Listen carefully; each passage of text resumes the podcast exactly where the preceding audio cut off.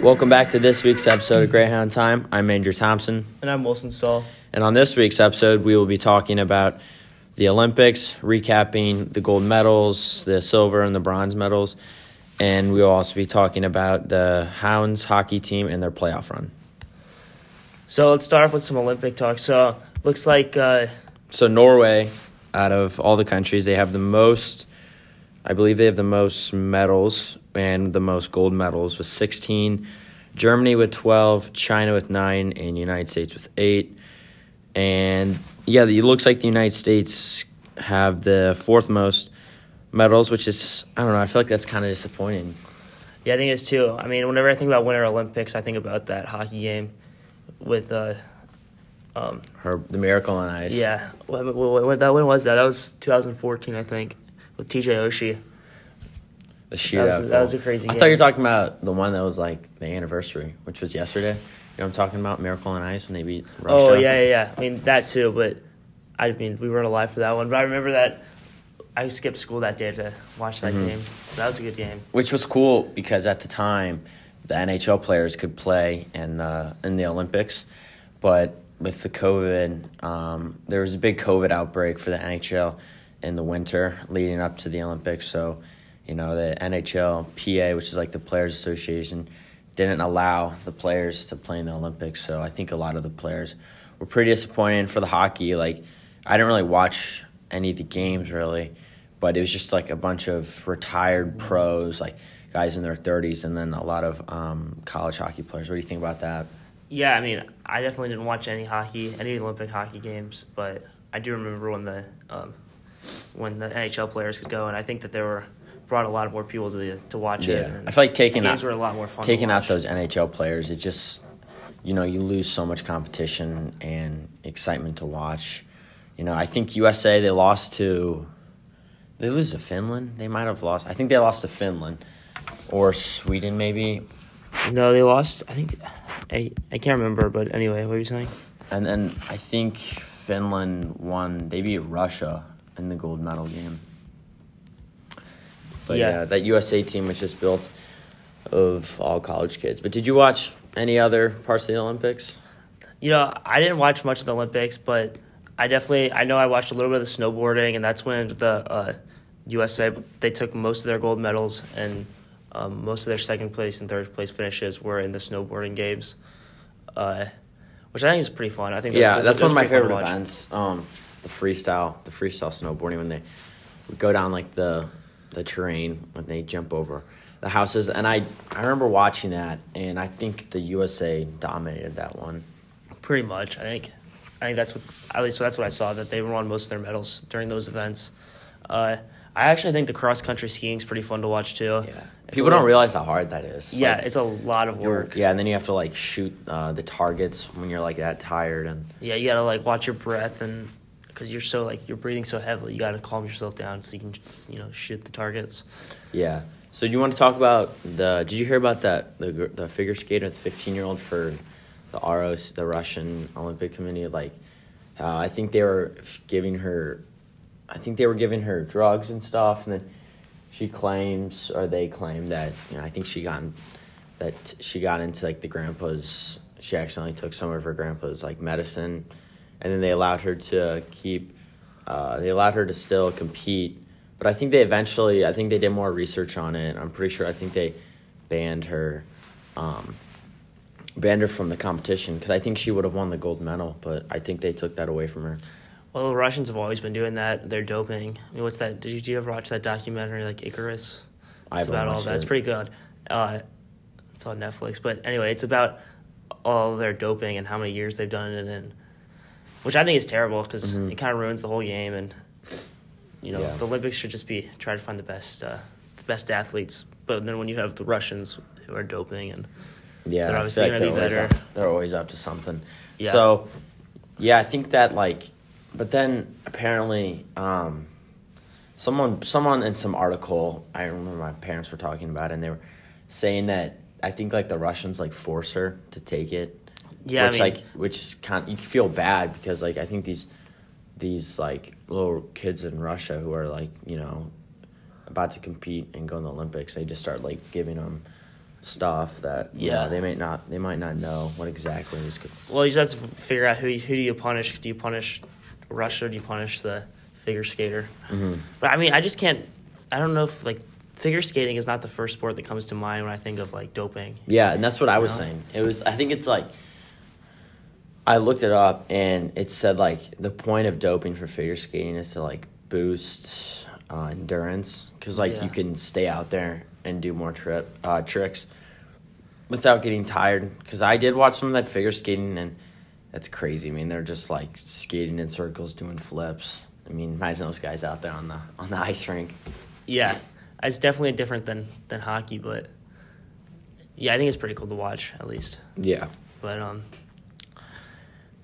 yeah, I don't think many people watch the Olympics, which is kind of sad. But Yeah, it was always on. It was like always on, on the on the TV like at my house, but like no one, no one really, you know, sat down and actually watched it. because I felt like in 2014 there was it was kind of a big deal. Yeah, but maybe it was because the NHL players and the hockey. yeah, it just made it a lot more fun to go watch. Yeah, that's how I felt. Yeah, I mean, so I guess we can move into the next part of this podcast, which we're going to first of all say congratulations to Nate Martin and his second place finish, and the girls swimming at their uh, finish in Yeah, state. the third. I think they finished third place in their state. So you know, I think we talked about them last week, and um, you know, we said that you know they're gonna do well at state, and they ended up doing well. And I think Kellen Model won either the breaststroke or the She won a couple of uh, or first place in her either breaststroke or division. back- I think breaststroke maybe. and Nate, big. I mean Nate, uh, he went up against the in his third place finish. Uh, yeah, so big congratulations to him. Um, I think he, I think he lost to the first place by one point. It with like eight seconds left, but I was I asked him about it, and he was he was really proud of his performance. But the kid that he lost to ended up uh, getting second, and he got crushed. I think Nate was telling me that I think he would have got um, gotten crushed on this on the final. But you know, st- second place is you know it's better than or third, third, place. place. Yeah. Yeah. so. But still, that's a big achievement for him. Uh, Yeah, we're really proud of him. You know, he worked his worked his butt off all season to work for this. You know, it looks like he he you know I feel like he kind of separates during the wrestling season because he works really hard, and I feel like he just isn't as able to do as much as he is. But now, especially that his he's taken a week off, I think, which is nice for him, and then he's back at it for some Virginia Beach Nationals. Because I was talking to him the other day, and you know he's telling me that he's got another tournament coming up in I think about a month. So yeah, so it was a big weekend for Clean Sports. A lot of good things happened. A lot of big winnings and places.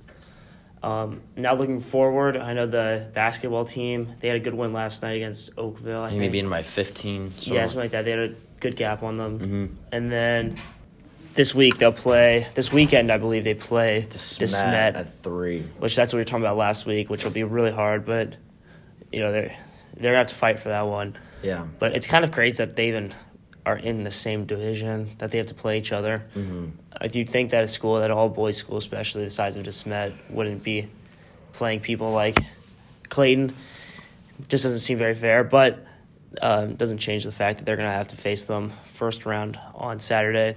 Also, kind of annoying because it's three o'clock, which is thirty minutes after the start of the hockey game. So, you know, I think we're kind of two different crowds pulling people to the basketball game, pulling people to the hockey game. Yeah, so for the hockey game, we can move on to the hockey. We it's a two game series. Uh, last series that we beat uh, Timberland. They were actually the number one seed in the tournament. So last Monday, uh, we lost to them two one. So then uh, a couple days ago, it was do or die. So we had to beat them in the regular game. We couldn't tie or loss. So that would uh, declare us out of the out of the tournament. So we won the the first game, three one, and then they uh, took how long was that break? Was that like only a couple minutes? I think it was about 10 minutes. Uh, Mhm. maybe, probably just around 10 minutes, I'd say. Yeah, and then after those ten minutes, we go into a mini game, which it, it's not. Um, so it's just five on five overtime, but it's not uh, first goal wins. it's whoever has more goals at the end of the 10 minutes. And if not, it, it will go to a shootout. So we managed to score Braden Mitchell, who actually doesn't go to Clayton High School. He is a pool player, so you know he goes to a school that he goes to a school that doesn't have a player, and um, yeah, so he scored with seven minutes. No, it was three minutes. it was three left. minutes left. Three minutes left, so seven minutes, in, and yeah, it was a big deal. But we have Charlie Thompson in the building, ready to talk about the game. How how was that game? It was a different atmosphere. Well, let's just first say that Charlie and Andrew both have mold in right now. Uh, I think a lot of the kids on the hockey team are going to get it. And I think I'm looking at a guy who's gonna. I'm looking at a guy who's gonna get one. His name's Wilson Stahl. So, Yeah, well, yeah.